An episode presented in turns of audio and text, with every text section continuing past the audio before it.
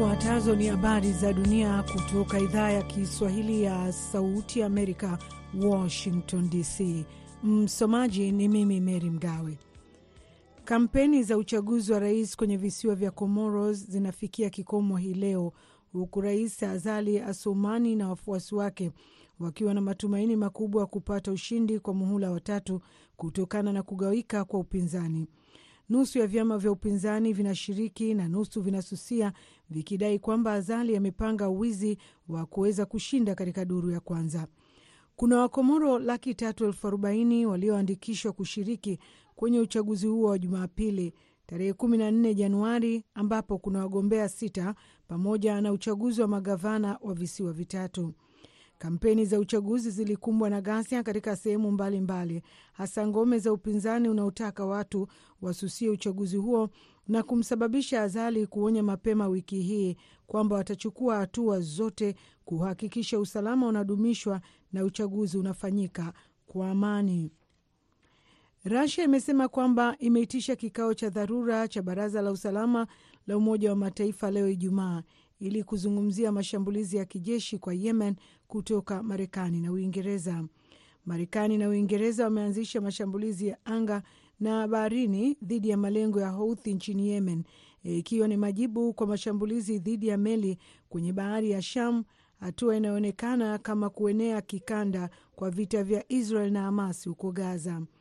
Msemaji wa kundi la Kioudhi amesema kwamba mashambulizi ya Marekani na Uingereza hayana uhalali na kwamba kundi hilo linaloungwa mkono na Iran litaendelea kushambulia meli zinazoelekea Israel. Kamandi ya Marekani imesema Alhamisi jioni kwamba mashambulizi hayo yalilenga zaidi malengo 60 kwenye maeneo 16 katika eneo linalodhibitiwa na Wahouthi ndani ya Yemen. Unaendelea kusikiliza habari za dunia kutoka idhaa ya Kiswahili ya Sauti ya Amerika, Washington DC.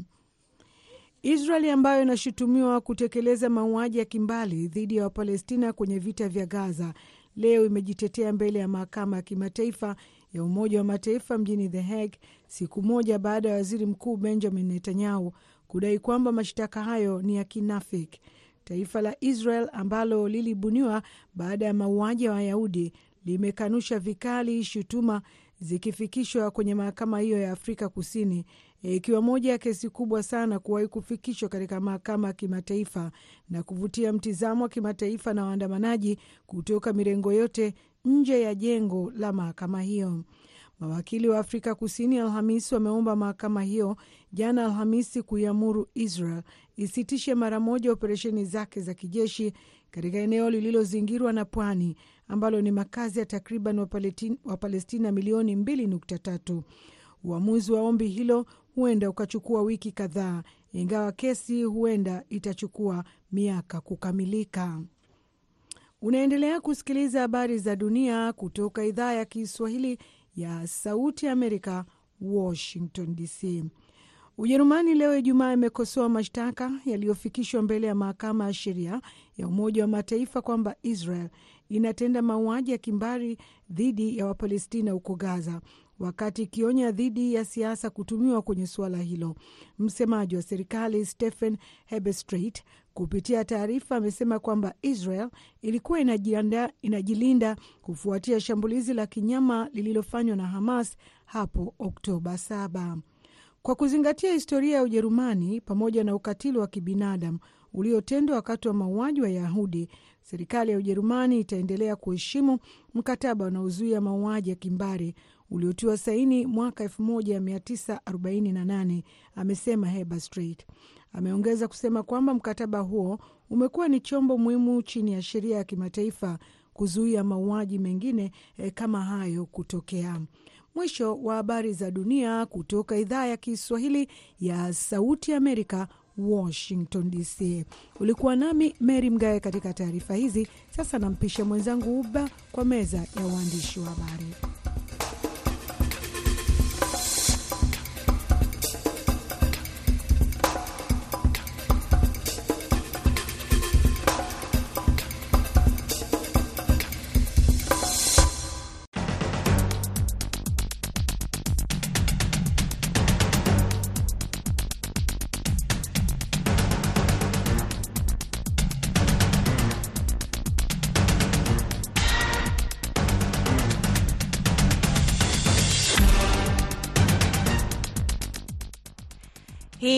Idhaa ya Kiswahili ya Sauti ya Amerika kutoka hapa Washington DC. Karibu kwenye meza ya waandishi wa habari ambapo tunazungumzia matukio muhimu ya wiki. Wiki hii kukuendeshea meza ya waandishi ni mimi Huba Abdi nikishirikiana na wanahabari wenzangu Josphat Kioko akiwa Mombasa, Kenya, Sadamu Bale akiwa Uganda na Mitima De La Chance akiwa maeneo ya DRC.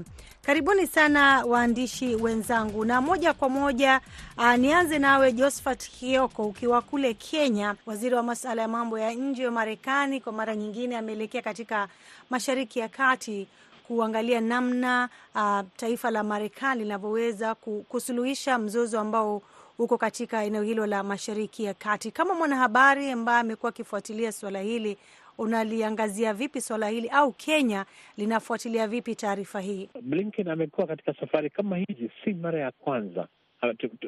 Ame, amekuwa katika ziara kama hii hii ya nchi ambazo zimekuwa na migogoro, akifuatilia pale pale ambapo Marekani imekuwa ikitenda katika nchi za hapo mbeleni zikiwa na mitafaruku.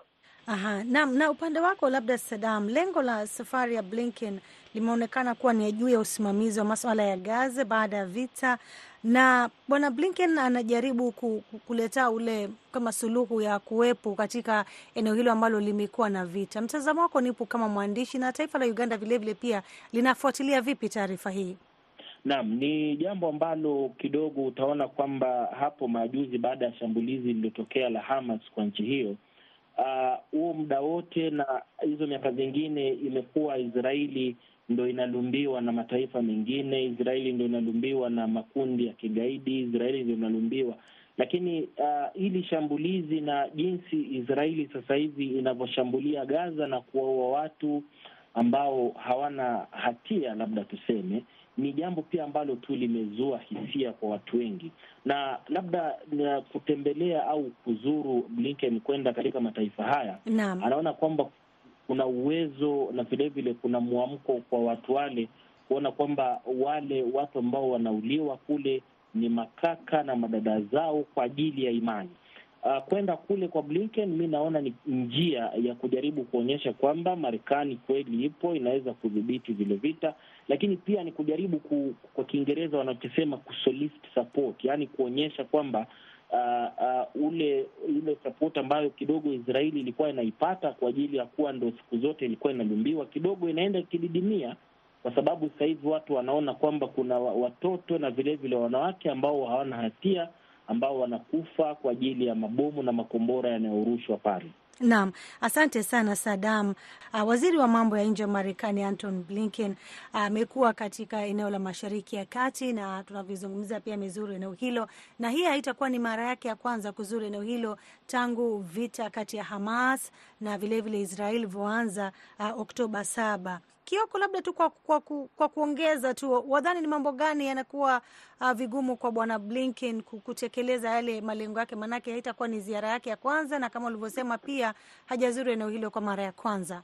Kutimiza ziara kama hii kwa Marekani ni swala rahisi, kwa sababu wako wakosoaji wa Marekani, wako washirika wa Marekani. Changamoto ambazo zazikumba ni zile za kupokelewa na za wale wapinzani pia, kwamba nini mnazungumza kuhusu Gaza wakati watu wamekufa. Sasa siasa za ulimwengu zina mtazamo mpana sana. Kwa jicho la waandishi wa habari, watu pia wanaangalia wenzetu wanaokwenda ku, kuwajibika katika ile kutenda ile kazi, ziara yake.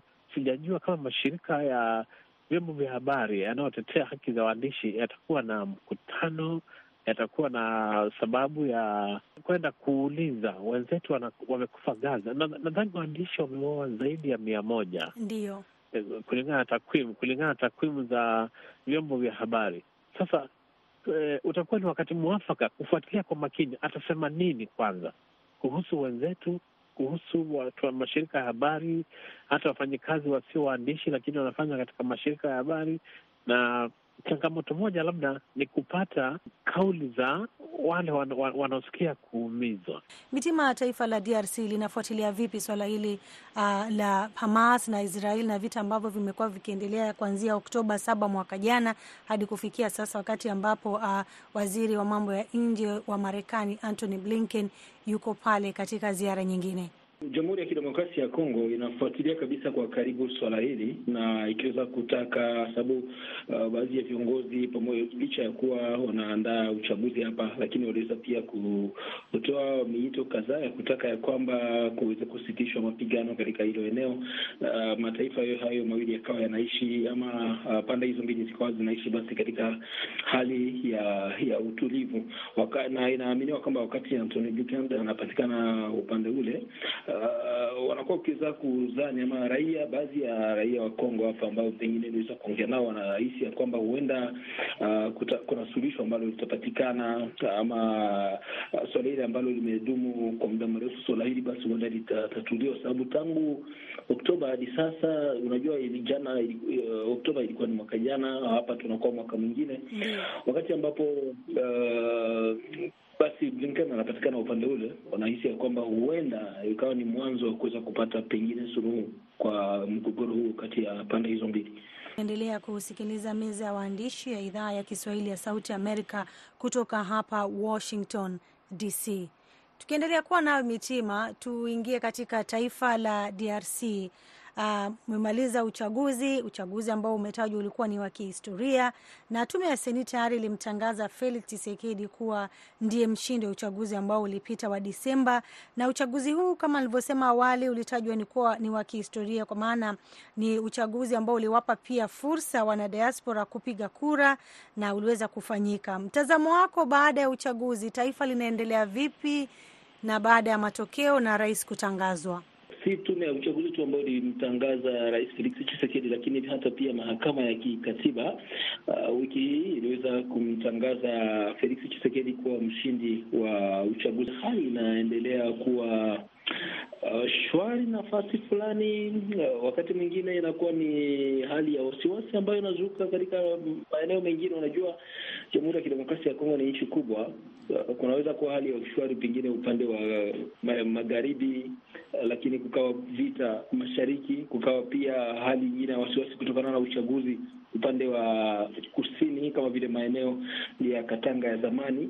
Uh, ndio hali ambayo kwa sasa inakuwa ikiweza kuonekana katika Jamhuri ya Kidemokrasia ya Kongo, lakini uh, kilichonifurahisha ni miito mbalimbali ya asasi za kiraia ambayo iliweza kutolewa ya kwamba watu waweze kubaki katika hali tulivu na kuweza saa zaidi uh, kutegemea uh, matokeo ambayo iliweza kutangazwa na tume ya uchaguzi seni na pia kuweza kutangazwa baadaye kuhakikishwa na mahakama ya katiba ya Jamhuri ya Kidemokrasia ya Kongo. Na kwa sasa rais ambaye aliweza kuwa madarakani kwa muda wa miaka mitano iliyopita na ambaye ataendelea kuwa madarakani kwa vile ametangazwa tena kwa mshindi wa uchaguzi huo, Felix Antoine Tshisekedi Chilombo anatarajiwa kuweza kula kiapo ifikapo Januari ishirini uh, mwaka huu, yani kwa muda wa siku tisa hapo atakuwa amekula kiapo. Aha, Mubale, naelewa pia wewe kama mwandishi umefuatilia sana taarifa za DRC na uchaguzi wake, na tayari wapinzani wakuu wa Felix Tshisekedi hata kabla ya uchaguzi kuanza tayari walikuwa wameonyesha kwamba uh, uchaguzi ni kama huenda ukawa una hila ama una una matatizo. Na baada ya matokeo, hata kabla ya matokeo, walikuwa wamesema kwamba hawajaridhishwa na matokeo hayo, hata baada ya tume ya seni kumtangaza Felix Tshisekedi kuwa ndiye rais, lakini walikuwa na ile nafasi ya kuelekea mahakamani kuelezea malalamishi yao, lakini pia wakasema kwamba hawana imani na mahakama na huenda kwamba kesi zao ama malalamishi yao yakakosa uh, kuangazia yale ambayo yanawasibu ndio mambo ambayo uh, mataifa ya Afrika yamekuwa yakipitia, uh, kukosa ile imani na mahakama. Kunakuwa vipi kwamba uh, tunapotoka uchaguzini, nafasi bora ya kiongozi ama mwanasiasa kuelezea malalamishi yake ni kupitia uh, mahakama, lakini bado tunakosa imani na mahakama zetu. Tatizo ni nini? Naam, kwa kweli jinsi Huba ulivyosema, changamoto kubwa ambazo nchi nyingi bado hapa katika ukanda wa Afrika zinakubaliana nalo ni kwamba uh, kila baada ya kila uchaguzi lazima kuwe na malalamishi, na suluhu sio nchi yoyote ama kutu, mtu yoyote ambaye atatoka nje aje asaidie kanda ya Afrika, lakini suluhu ni kuona kwamba uh, sisi wenyewe au kuona kwamba nchi zenyewe zinaweka mikakati na vilevile kuweka misingi ya ya miundombinu na vitu vingine. Uh, misingi ya, ya kuona kwamba kunakuwa na tume ya uchaguzi na vilevile mahakama ambayo ina, ina ambayo watu wana haki nayo na vilevile watu wanaitathmini, lakini isipokuwa hivyo, naona hizi changamoto bado zitaendelea, na si na si si si DRC peke yake. Hata unakumbuka kwamba uh, nchi ya Kenya baada ya uchaguzi hivi majuzi pia uh, chama cha upinzani na ule Raila Odinga walisema kwamba hawakuridhishwa hawa na yale matokeo yaliyotoka kwenye uchaguzi na vilevile maamuzi ya koti yaliyofanyika. Vilevile ukija Uganda, baada ya uchaguzi uliofanyika mwaka elfu mbili ishirini na moja malalamishi ni yale yale tu, bado wanasema tume ya uchaguzi haikufanya haikutenda haki. Ndo maana hata uh, uh, ndo maana hata chama cha upinzani huku ambacho kilikuwa kimewasilisha kesi yake uh, katika mahakama kuu iliamua uh, kuiondoa ile kesi. So uh, nafikiri kwamba ni changamoto kwa viongozi wetu katika kanda ya Afrika kuona kwamba wanaweka mikakati na kuona kwamba wanaweka uh, tume za uchaguzi, ikiwezekana labda hata kuwahusisha kuhusisha pande zote mbili, kuona kwamba kila baada ya matangazo ya matokeo ya uchaguzi lazima mtu anakubali kushindwa ama ashinde. Na Mkioko, upande wako, taifa la Kenya pia naelewa vyema, wamekuwa wakifuatilia uchaguzi wa DRC, labda wanatoa maoni gani baada ya uchaguzi huo kufanyika na mwishowe Felix kutangazwa kuwa ndiye mshindi? Unajua, siku chache kabla ya uchaguzi walikuwa tayari Kenya na, na, na DRC wameanza kuingia kwenye eh, mnong'ono kwamba jeshi ilimaliza muda wake kule sasa hao waondoke warudi kwao, na ikawa kweli mkataba uliisha, na watu wakawa wanafikiria eh, Kenya kukaa kule kuendelea kushikilia eh, mambo ya usalama mpaka uchaguzi. Ikawa Kongo wengi wamekataa. mm -hmm. Sasa kwa sababu uchaguzi umefanyika, watu wanaangalia kwa jicho la ndani. Je, Kongo hii inakwenda kwa tofauti na desturi ya Afrika ya kupinga matokeo E, machafuko na kuna sehemu nimeona vyombo vya habari vimeangazia vizuri kwamba kulikuwa kumeanza kuchafuka kwamba ilipokuwa kumetokea taharuki kwamba wanasubiri matokeo, imara tume ikatangaza washindi, na suala hilo linakuwa na ufuatiliaji mkubwa katika bara la Afrika kwa sababu Kongo ni nchi ambayo kwa sasa I, I, I, inaangaliwa usalama wake unakwenda vipi. Wamelumbana muda mrefu eh, lakini hivi uchaguzi ukifanyika kama hivi, ni ombi la kila mtu kwamba eh, usalama unakwenda vizuri.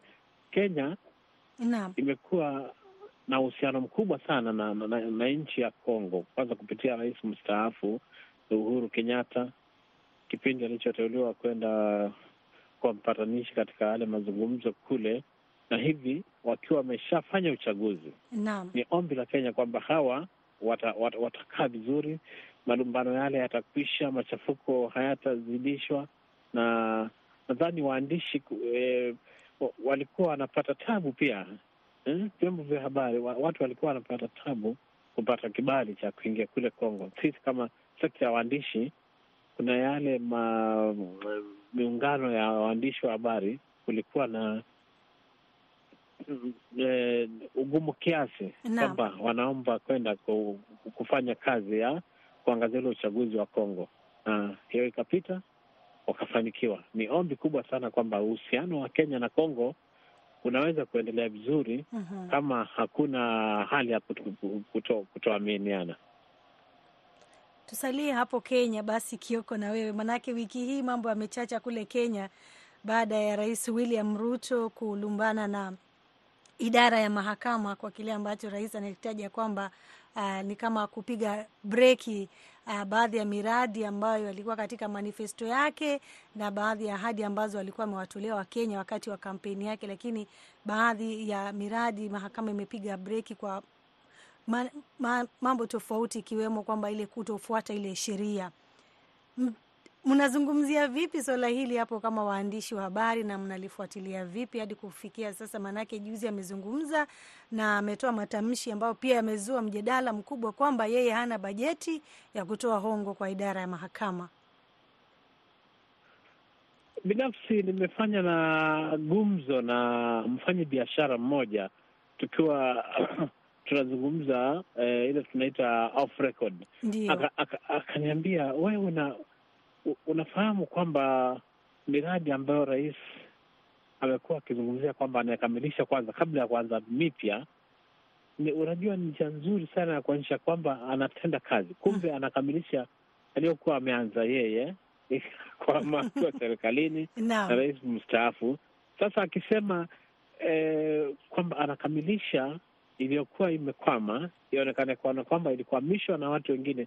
Huyu mtu nikizungumza naye eh, anajiita bwana milele, ananiambia "Ah, ah, kumbuka hii ni njia moja tu ya danganya toto kwamba Ehe. ilikwamishwa na wengine, mimi naikamilisha ndio nianze ile mipya. Sasa kunakuwa na eh, kizungumkuti kama njia moja kuzungukana, na. lakini eh, ilipotokea kwamba amri ya mahakama ime, ime, imeamua na serikali yake Rais Ruto haikufurahishwa na uamuzi wa mahakama, hata hata ukiangalia eh, vyombo vya habari kupitia mitandao mbalimbali ya kijamii eh, watu wanaanza kuuliza ala, eh, eh, kiti cha urais Kenya kinakuwa na sura ngapi? Mhm. Wakati wakati jaji mkuu ule Maraga alipotoa uamuzi ule ukafurahisha upande mmoja, na. wakati ilikuja uh, kupitishwa kwamba mrengo huu umeshinda urais, kwa sababu wakati ule, ule kulikuwa na taswira kwamba eh, urais wa Kenya haukufurahishwa na uamuzi wa jaji ule kwamba alisema uchaguzi urudiwe, na wakasema wat- watakiona Ndio. baadaye. Kumbuka Rais William Ruto naye akapita na mrengo ambao ulikuwa umeshikana na uliokuwa na utawala wa eh, Rais Rais- Uhuru Kenyatta Naam.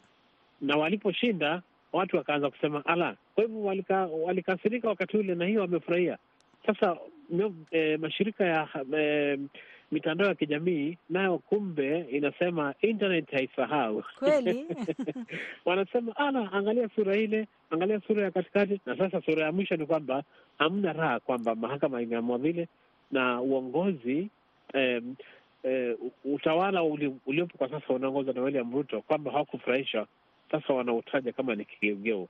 Kumbuka waandishi wa habari yote haya wanaofuatilia waliangaza taarifa za kitambo, za katikati na za karibuni kabisa. Sasa kunakuwa na ugumu fulani kwamba eh, kama hujaweka hifadhi hizi za kumbukumbu kuliendaji, unaweza ukapoteza hata wanaofuatilia taarifa za habari kwamba nani anayesema kweli, nani anayedanganya. Aha. Asante sana Kioko Mitima. Kama unafuatilia siasa za Kenya, utakumbuka kwamba mashambulizi dhidi ya mahakama yanaonekana kufanana na yale yalikuwa akifanywa na rais aliyemtangulia Bwana Ruto, Uhuru Kenyatta, ambaye pia alikuwa akiikosoa mahakama sana. Mtazamo wako kuhusiana na suala hili, je, mambo haya wana DRC wanaifuatilia vipi, na wewe kama mwanahabari waliona vipi kuhusiana na suala hili la rais kukosoa mahakama ambayo inafahamika kwamba ni idara huru? Unajua, sijui eh, nchi ya Kenya uh, viongozi unajua, kwangu kwanza, mimi binafsi huwa ninafurahia sana mahakama ya Kenya, sababu ni mahakama ambayo yanakuwa shujaa. Kuna mara yanachukua kabisa uamuzi ambao uh, ni mkali zaidi, ambao pengine unakuta wakati mwingine hauegemei upande wowote na kadhalika. Kuna siku ambayo tuliwahi kusikia kwamba uh, tume ya uchaguzi iliwahi kutangaza sijui mgombea fulani mshindi, alafu mahakama nayo ikasema mambo mengine. Sasa uh, niseme haya malumbano kati ya Rais Ruto na mahakama za Kenya, uh, baadhi ya raia wa Kongo pia wanakuwa wakiweza kufuatilia swala hili, sababu ni swali ambalo liliweza kutushangaza kidogo, na hapa inatakiwa kwamba kuweze kuwa uh, kuweze kuwa na utofauti kati ya utawala upande wa mahakama na pia upande wa wabunge ambao wanakuwa wakiweza kuzitunga sheria na mahakama inakuwa pale kuweza kuzitekeleza zile sheria, kuweza kutoa kwa kuweza kutangaza hasa zaidi hukumu na kadhalika, na ingetakiwa kwamba aweze kuweza kukumbuka ya kwamba kuna ule uh, utofauti ama zimetengwa uh, uh, mahakama na upande wa utawala na kuweza kuyachanisha mambo na kuweza kuacha kwamba mahakama ya Kenya au sheria za Kenya ziweze kubaki vile vile bila kuweza kuegemea upande wowote. Nadhani ni vizuri zaidi, na hiyo itakuwa kabisa itakuwa ni somo kubwa kwa baadhi ya viongozi, si tu Kenya, lakini pia hata hapa Jamhuri ya Kidemokrasia ya Kongo au hata katika nchi za Afrika Mashariki au ukanda wa maziwa makuu kwa upekee. Uh, watakuwa wakiweza kujionea ya kwamba uh, inabidi kuweza kuheshimu sheria, sababu iwapo atakuwa akiweza kuvamia zaidi uh, mahakama za huko Kenya, naam Nam, asante sana Mitima Mubale. Kama bado unasalia kuwa na sisi, labda kwa dakika za mwisho mwisho, swala hili la mahakama uh, nchini Kenya na jinsi rais anavyozungumza kwamba ni kama inapiga breki miradi zake, na vilevile rais kwa upande wake mwingine anazungumzia masala ya rushwa katika idara za mahakama nchini Kenya. Wana Uganda wanafuatilia vipi, na wewe kama mwandishi umepata gani kutoka Kenya? Naam, ni Profesa Hastings Okendo wa chuo kikuu cha Nairobi, amlaze roho yake mahali pema peponi, Mwenyezi Mungu. Aliandika kitabu kwamba constitution without constitutionalism, yaani katiba bila utekelezaji wa katiba. Uh, kwa mara nyingi wanasiasa au marais hapa Afrika huwa wanapendelea sana kama uamuzi wa mahakama unatekeleza yale wanayoyataka wao yeah. Lakini mambo yakienda kisege mnege, tena inakuwa ni chungu kwa upande wao. Yaani wanapenda sheria kama inatekeleza yale wanayoyataka, lakini ikienda kinyume na yale wanayotarajia inakuwa chungu kwao. Kwangu uh, la mwisho ni kwamba uh, huo ni mtihani kwa mahakama uh, nchini humo nchini Kenya na ni utakumbuka kwamba hata Ruto mwenyewe hapo nyuma alikuwa anaisifu sana mahakama, anasema mahakama imefanya kitu kizuri.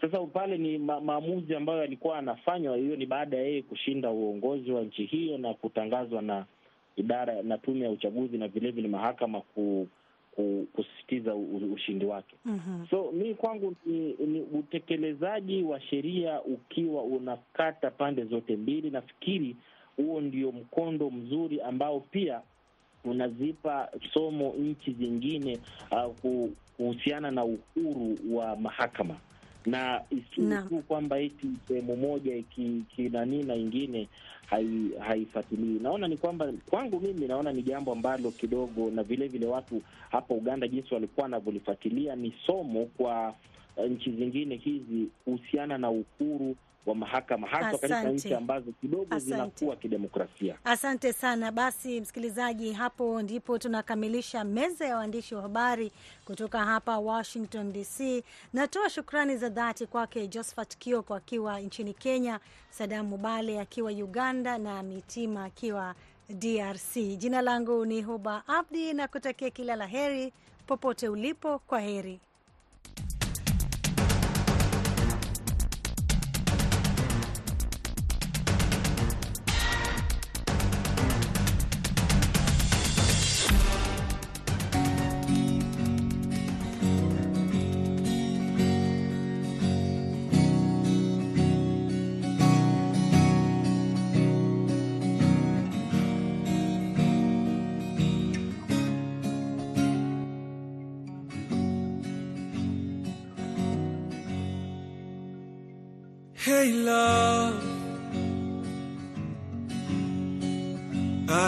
I'm ready now.